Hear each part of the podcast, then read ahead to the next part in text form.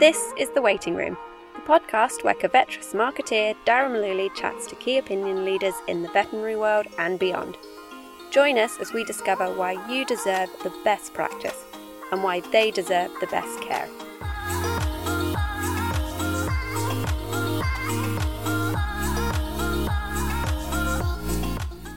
Hello, and you're very welcome to the waiting room. Coming up on this series, we have some incredible guests lined up.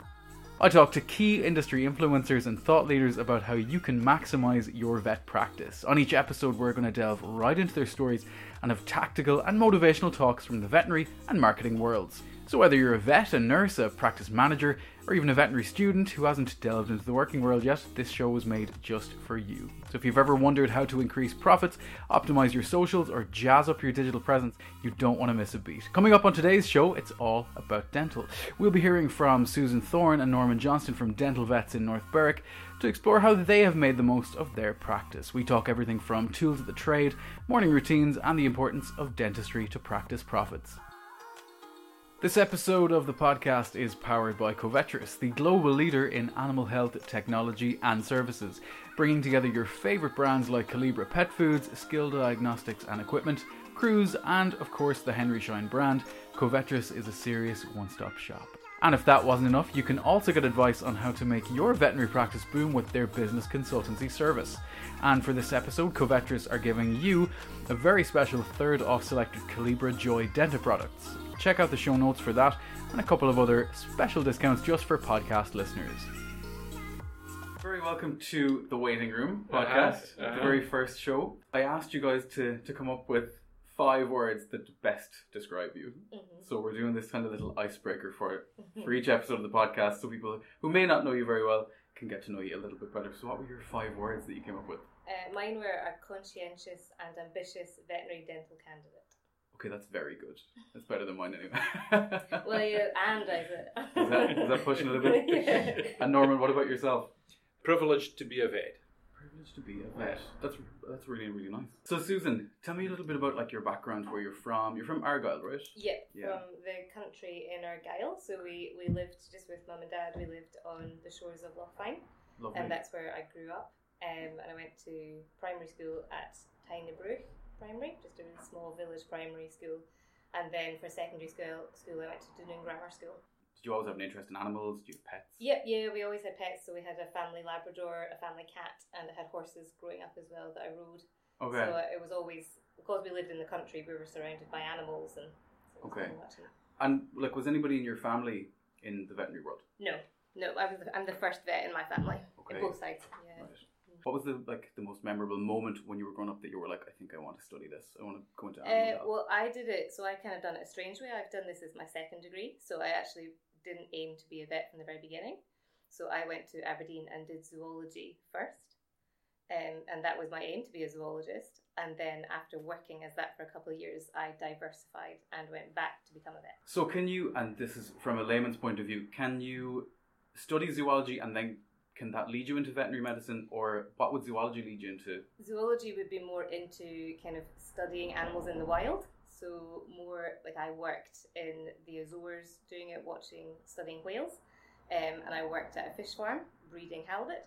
Um, and then, but then if you then want to go into veterinary, you then have to do another degree to Okay, do veterinary. So they don't lead on to each other. okay. So you studied in Glasgow and Aberdeen, yeah? Yes. Yeah. Okay. And what was? Did you have any inspiring lecturers or people who, who taught you when you were there? Um, they're all all amazing and all specialists in their field. So I really enjoyed Glasgow. It's a very open university and very friendly, um, and it really helped kind of guide me. And if you've got any worries or concerns, they're very open about helping you. So Okay. I really really enjoyed my time at Glasgow. And did you ha- have a lot of concerns, or was there ever a Um, moment where you were like, "This is not for me. I don't want to do this"? Um, I think everybody has kind of moments of that going through the veterinary degree. It's a very intensive um, degree, and it's very difficult academically and emotionally sometimes. Mhm. So I think there's always points where people do feel, "Oh, this isn't for me," but you just have to you just have to get through it. What what would happen like emotionally when it was difficult? Like Yeah, that it's more respect? just kind of the cases that you see, kind of that it can be difficult, especially when you're just coming into veterinary, kind of to see these cases that you can't help, or you know you're dealing with euthanasias, and you know there's those those concerns, um, and that's how it's emotionally difficult. That must be tough. Like I imagine, and Norman, you can chime in here as well. That there is that emotional side of it because if you're in a caring profession, I know I have some friends who work as doctors, or I have friends who work as social care workers, or people with um, special needs, that kind of stuff. And when you're in a caring profession, like it can be really, really difficult. You've probably encountered a lot of that. Yeah, but I mean, it's a relatively new- you know wellness, mental wellness, and physical wellness is a relatively new concept, and um, you know I think it might be driven by the fact that, of course, it's it's important, um, and also really the recognition that there's a lot of you know younger graduates really struggle in that regard, and you know I I can. You know, I don't think we ever got much help with that because you know it wasn't something that was discussed in the in the days gone by. You know, and you just got on with it, or you know, you, I think, for example, the Herriot type of the Herriot type of profession that there was, the books were around when I was uh, at vet school, but they described the profession in the 1930s and 1940s, Mhm. and that was the kind of profession that, that was still around in those days, you know, in the 70s. So there wasn't so much in, in terms of emotional support in that regard. That must have been quite tough. Well, it didn't seem so at the time. you know. but you might find, you know, at that at that time, you know, the profession was overwhelmingly male. You know, my year had only three girls in it, for example, and now it would be the other way around. But instead of being, you know, fifty people, they'd bring in, they maybe bring in hundred and fifty people. So, Mhm. you know, the you know, it was a kind of dominated by farmers' boys, vets' boys, that kind of stuff. You know, and they were presumably brought up not to, you know, to be that kind of, uh, you know, emotional about what was happening around about them. Okay, it's not manly to show emotion. Well, also, you know, from the point of view of these guys, maybe they'd been farmers' boys since you know they were born, and they Mhm. they were used to the fact that animals died, and uh, you know, it wasn't like kind of you know, if, if you just come into it as a as somebody from the city, um, you know, maybe as a pet lover, it's it's an entirely different kind of mindset, really. Mhm. So maybe the farmers' boys and the vets' boys were kind of set up a bit better, you yeah. know, from the early days than Yeah. than graduates might be might be now. And were you a, a, a farmer boy? No, no, or- absolutely not. You know, I was brought up in Edinburgh. You know, Okay. city boy, uh, no connection with animals whatsoever. Uh, and in fact, in the year I was in, I think there was only maybe four of us that were not connected to animals in some way, either through vet vets as parents or um, or farmers as parents. So why animal health for you? Why why did you do this? Just never thought about doing anything else really. So Okay. that, that was that. That was it really from early on. So you're like the opposite Uh, of Susan almost. Yeah, yeah. I mean, certainly, I uh, I can't recall, you know, other than being wanting to be a fireman or a train driver, you know, that that maybe disappeared about maybe eight or nine, and I can't recall anything else I wanted to do beyond Yeah. beyond that kind of age in my life. And where did you study? In Edinburgh, at, In at, Edinburgh uh, you know, went to school in Edinburgh and Yeah. went to vet school in Edinburgh as well. Okay. And what was that? What was your university experience like? Ah, well, I mean, I loved it. You know, I was sad to leave. Okay. You know, I really was sad. I mean, five years of utter enjoyment. You know, I, I would have thought. You know, it was hard work. Um, you know, university they say would be great if there wasn't any exams at the end of the year, but I mean, it was hard work, but it was a lot of fun. And uh, as I say, I really, I really was sad to leave. But it was there's time you have to spread your wings and go. Absolutely. Yeah. No, that transition period, I had the same when I left college. I was there for six years.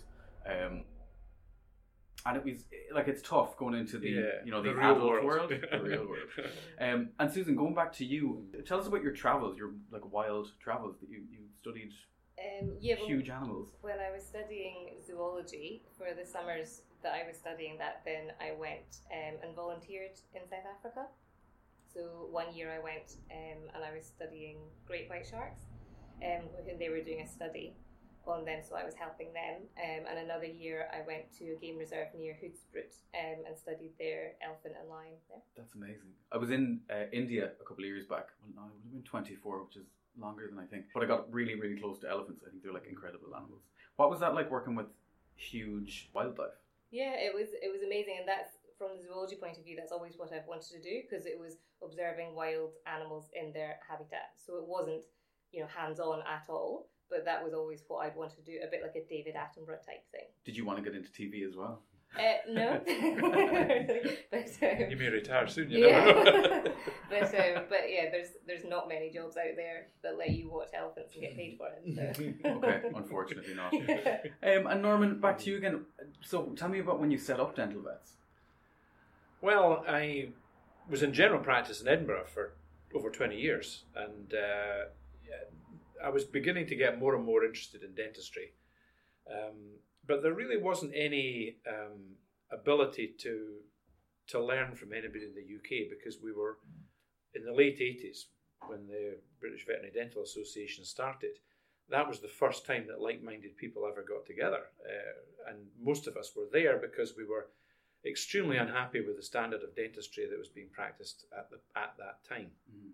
So that allowed us to at least discuss things and get forward a little bit more. And the development of these machines was the catalyst, presumably, us all getting together as an association. Mm-hmm. But to go any further than that, really, I had to, you know, educate myself abroad, and that was that was what really caused the catalyst to leave general practice was that, um, and the only place I could really go was the United States because although there were people in Europe that might be able to help me and mentor me through, I didn't have enough language skills to be able to speak to the clients, for example. You know, so uh, I ended up um, leaving and and re-educating over about five years, um, and that was that was dental vets that started at that point. Mm-hmm.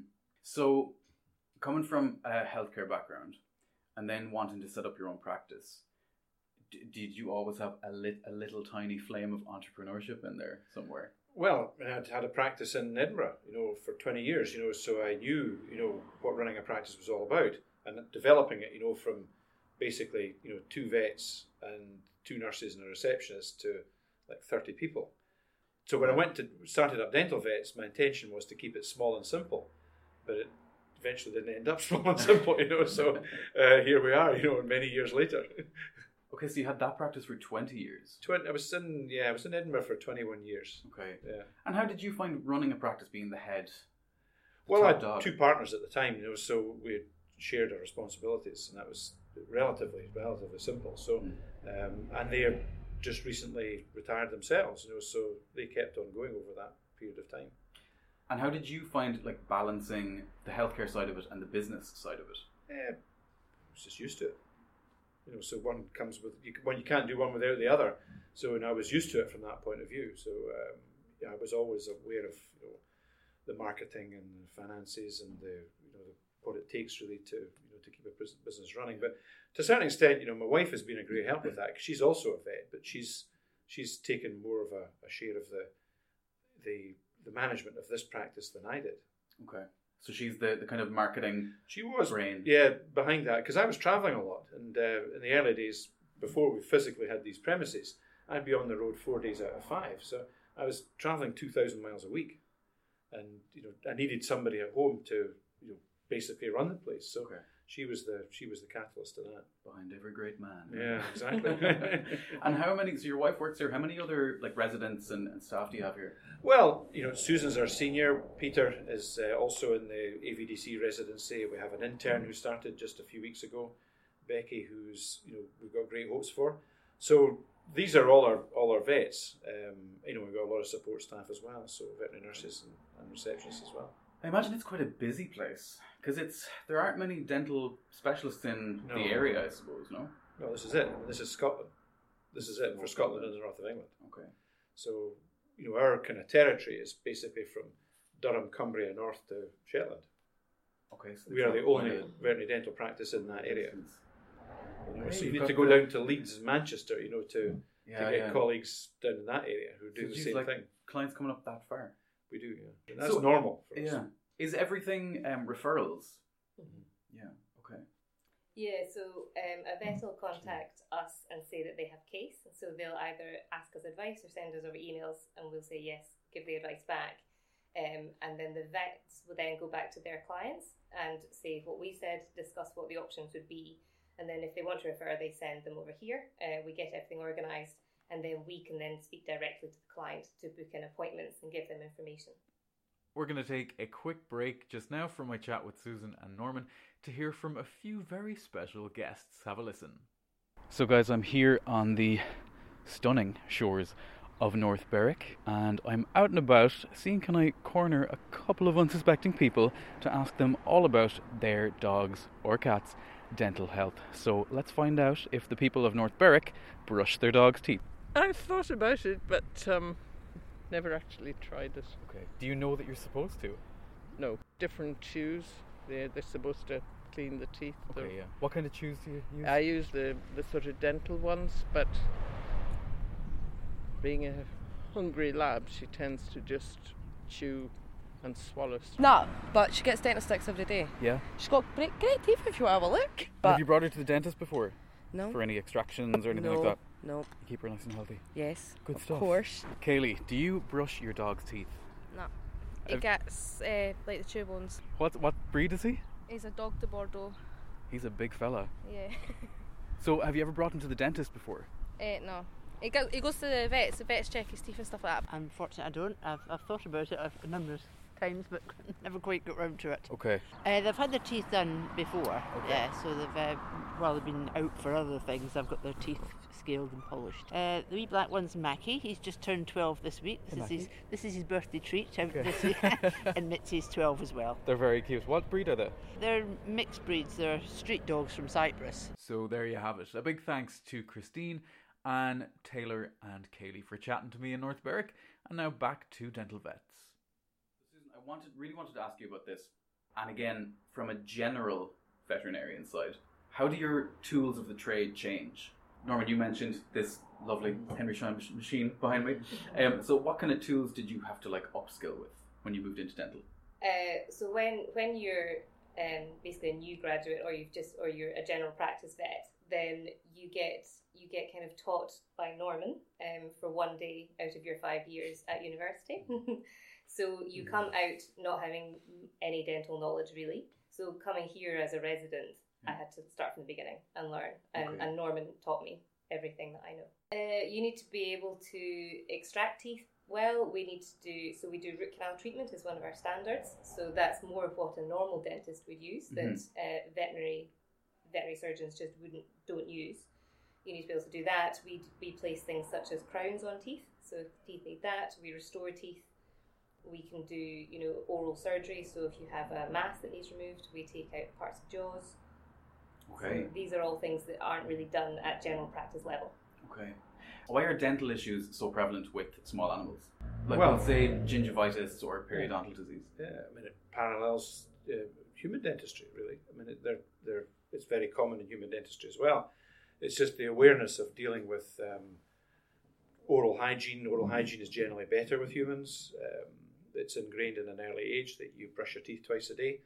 And very simply, the purpose of that is to remove the biofilm that we call plaque. And much of the dental problems that we see in animals comes from the development of plaque or the fact that plaque is not regularly removed.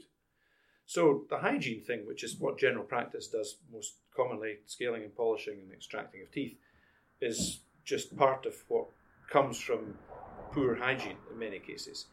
What we're also dealing with, that Susan alluded to there, was things like trauma, for example. You know, so inappropriate chewing, um, you know, catching rocks, you know, chewing stones and that kind of stuff. I mean, these are things that are not too friendly activities, and we're dealing with a lot of that. So, Okay. um, so, but yeah, I mean, you see, you know, the, and the tools you were talking about, of course, you know, high speed drills, dental X rays, they're critical to what we do. Mhm.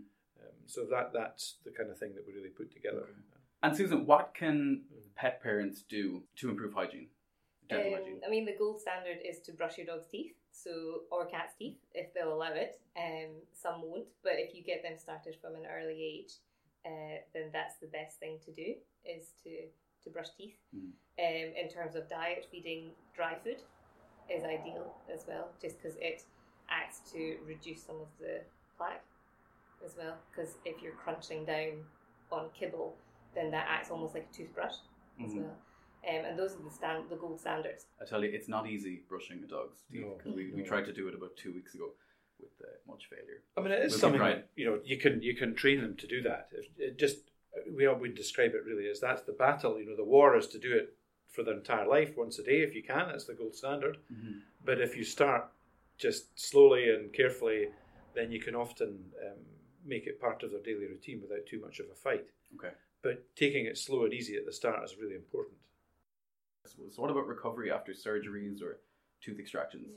Um, after things such as extractions, they'll be on pain relief. So we give them enough pain relief. We'll always send them back to the referring vet as well for them to check how they're getting on. And if there's any complications, then we discuss that with the referring vets or we'll see them again here. Mhm. Um, and we also phone the clients um, over the follow up period to check how the dog's getting on. Just because our clients can be a long way away, it's nice to keep them in contact over the phone just to even reassure them. For sure. Um, but after extractions, it would be things like soft food um, and possibly buster collars so the dogs don't paw at their face. hmm Um, but actually, the mouth heals very well, um, just as in humans. And Norman, I imagine that moving into dental specialization can be quite profitable. So, what would you say to general veterinary medicine, um, gen- general veterinarians now who aren't kind of taking advantage of dental? Well, it's a core part of their their um, practice life. Um, we used to consider when I was in general practice that roughly a quarter of our operating board should be dentistry in any given day, and if you weren't, if that wasn't the case, you're not diagnosing enough. And this isn't the great thing about this is that this is this is uh, a need that's there that, that needs to be addressed. You know, from the welfare of the animal's point of view, it isn't something that is new that you need to add add add to your practice. Um, so, dentistry is is probably the easiest way to ensure that you have a full operating list every day, um, and it's a need that the, animals that come to the practice have. We, we're always proactive about these kind of things. It's much easier to do a 15 minute scale and polish than it is to do an hour and a half to extract of 20 teeth. And if you're proactive, you generally keep the thing at the simple end and keep the animals functioning well. And if you're not proactive, then it's irregular uh, dentistry with a lot to do every time. And it's much cheaper for everybody. You know, the problem with all dentistry in animals, it's done under general anaesthetic. There is no other way. Um, so it's unethical for vets in this country to do dentistry without a general anaesthetic. And that's very important because people don't need that. They just sit in the chair for 20 minutes and then they're gone, you know, back to their normal life. Yeah, yeah. Uh, you know, animals are having a general anaesthetic and the extra cost that, that that entails. So, as long as people are aware of that, then it puts an onus on the owners to be more uh, proactive with their own daily toothbrushing of their animal. Because if they don't do that, then it's a regular treatment at their vet that's that's necessary. Okay. And so, say for a recent graduate who's listening to this podcast, Mm. what advice would you give them if they want to be where you are in a, a number of years? Um, the, if they've just graduated, then they would have to be in general practice for at least a year. Um, or they can go down the route of doing uh, an internship. So that would be a rotating internship, normally at one of the universities. And then they can start applying for residencies in dentistry. Okay. And Norman, would you have any kind of top tips for getting into the into the industry? What, what getting into veterinary dentistry? Well, because that's that's that's a formal pro- training program that leads to specialisation. But you know, most general practice vets just want to be better at dentistry, and if that's the case, they can do a number of you know there'll be training programs. There's many training programs on the the CPD diaries that will allow them to learn a lot more about dentistry. Know, we would generally expect a, a practice uh, a prac practicing vet to be good at to good at basic dentistry you know, up to extracting important teeth. And beyond that, they might want to refer something, but they can get these skills through CPD quite easily. But it is the, the, the important thing about dentistry is it's not sitting watching a slideshow that makes you a better dentist. It's being hands on. So practical courses are so important. That's the one that brings you forward a lot. That's it.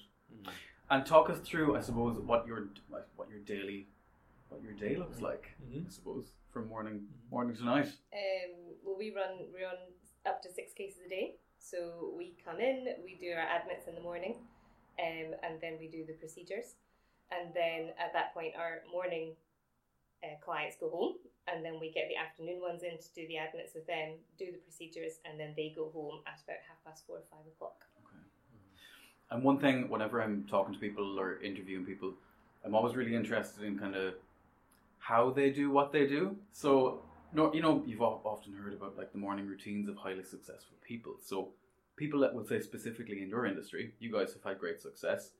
What like what does your morning routine look like? How do you set yourself up for success for the day? Uh, I don't have much morning routine. I'm not an early riser. I get up and I feed the dog and we go for a walk and then I come to work as quickly as possible. Okay. yeah, well, well, I- I'm relatively similar. You know, a good breakfast, basically, a couple of cups of coffee, yeah. then Same. get get in early. I like to prepare myself very early for for the day. Just make sure I know, you know, who's coming, why they're coming, what practice is sending them, any slight nuances about the case that I might, hmm and also really think of things about the the owner that might be interesting. So I've got something to talk to the owner about because they get here very nervous. They're very nervous when they arrive. Are here. they? The animals are nervous. The owners are nervous. They've probably travelled for two or three hours. Yeah. Uh, so just making them welcome and and getting them at their ease is quite important. Mhm. They're often not slept because of what they think is going to happen to their Ah, pet yeah. when they get here. So we go through a PowerPoint with them, just show exactly what we're likely to be doing, and that often allows them to head off to the the spectacular beauty of North Berwick and allow them to have a cup of coffee and see the, the panorama in front of them and not worry so much about what's going on here. Okay. So you have to be a people person as well, not just an animal person. Well, I think you need to treat them both, don't you? you do. Yeah, you treat the owners and you treat the pets. So to set yourself up for success, Norman, you have to preparation is Good key. breakfast. And have a good, Preparation, a good feed in the morning. Okay. Information is king. Absolutely king. And I suppose onto your health, which is often overlooked possibly. I know mental health and emotional well-being, which we touched on earlier on. What do you guys do to look at look look after your emotional well-being and your health? Um, I just try and spend as much time with my family as possible. Um, and we, we're quite a sporty family, so sports helps. You know, you have to have something something else to concentrate your mind on, get some endorphins running. Yeah, and sport. Did I see you were a, a I'm not, not going to say an Olympic sailor, but a professional a professional sailor. Uh, no, I wouldn't even say professional, but um, I sailed at university and I sail I sail kind of at weekends. Okay. On, on a boat that we So race. But Keep fit and get your endorphins going. And Norman, what about you? What do you do? Well, relatively similar. Uh, in fact, everybody that's here, all the vets are sailors, so uh, you know that's why we end up in North Berwick probably. But uh, uh, you know, sailing, golf, exercise in general, walking dogs, family. You know, they're all you know great diversions to to you know get away from work with. So what's next for you guys? What's coming up in the next couple of months, couple of years? Do you have a five-year plan? What's happening? Well, we are moving in about uh, ten months or so to a, a new build. Uh, this we're bursting at the seams here, so we've got a we've got a project running. We're going to build a, a new clinic in the grounds of a local practice that has a you know, full service hospital, CT scanner, and so on. So we'll have triple the floor area. We'll be able to run more cases better, um, and hopefully that you know sets us up for another. 20 to 30 years of good, good growth you know, at that point. So we're very excited about that. That's great. Exciting times. What about you, Susan? Anything coming up in the next uh, I have my exams to sit, so hopefully Okay. I'll be sitting exams in January. In January. hmm Okay. You looking forward to those? Oh yes. Oh yeah, cannot wait. Guys, listen, thank you so much for coming onto the podcast. Really, really appreciate your time, and I'm sure all of our listeners are really going to find all of that really, really helpful. Cheers. So, a huge thank you to my guests, Susan Thorne and Norman Johnston, for joining me on the show, and of course to our sponsors, Covetrus. And remember, you can tune into the waiting room on Spotify, iTunes, or wherever podcasts live. Don't forget to drop us a review, helps other people find us, and share the feeling on social. So, don't forget to subscribe to the tribe, keep on caring, and create a practice to be proud of. Until next time, cheers.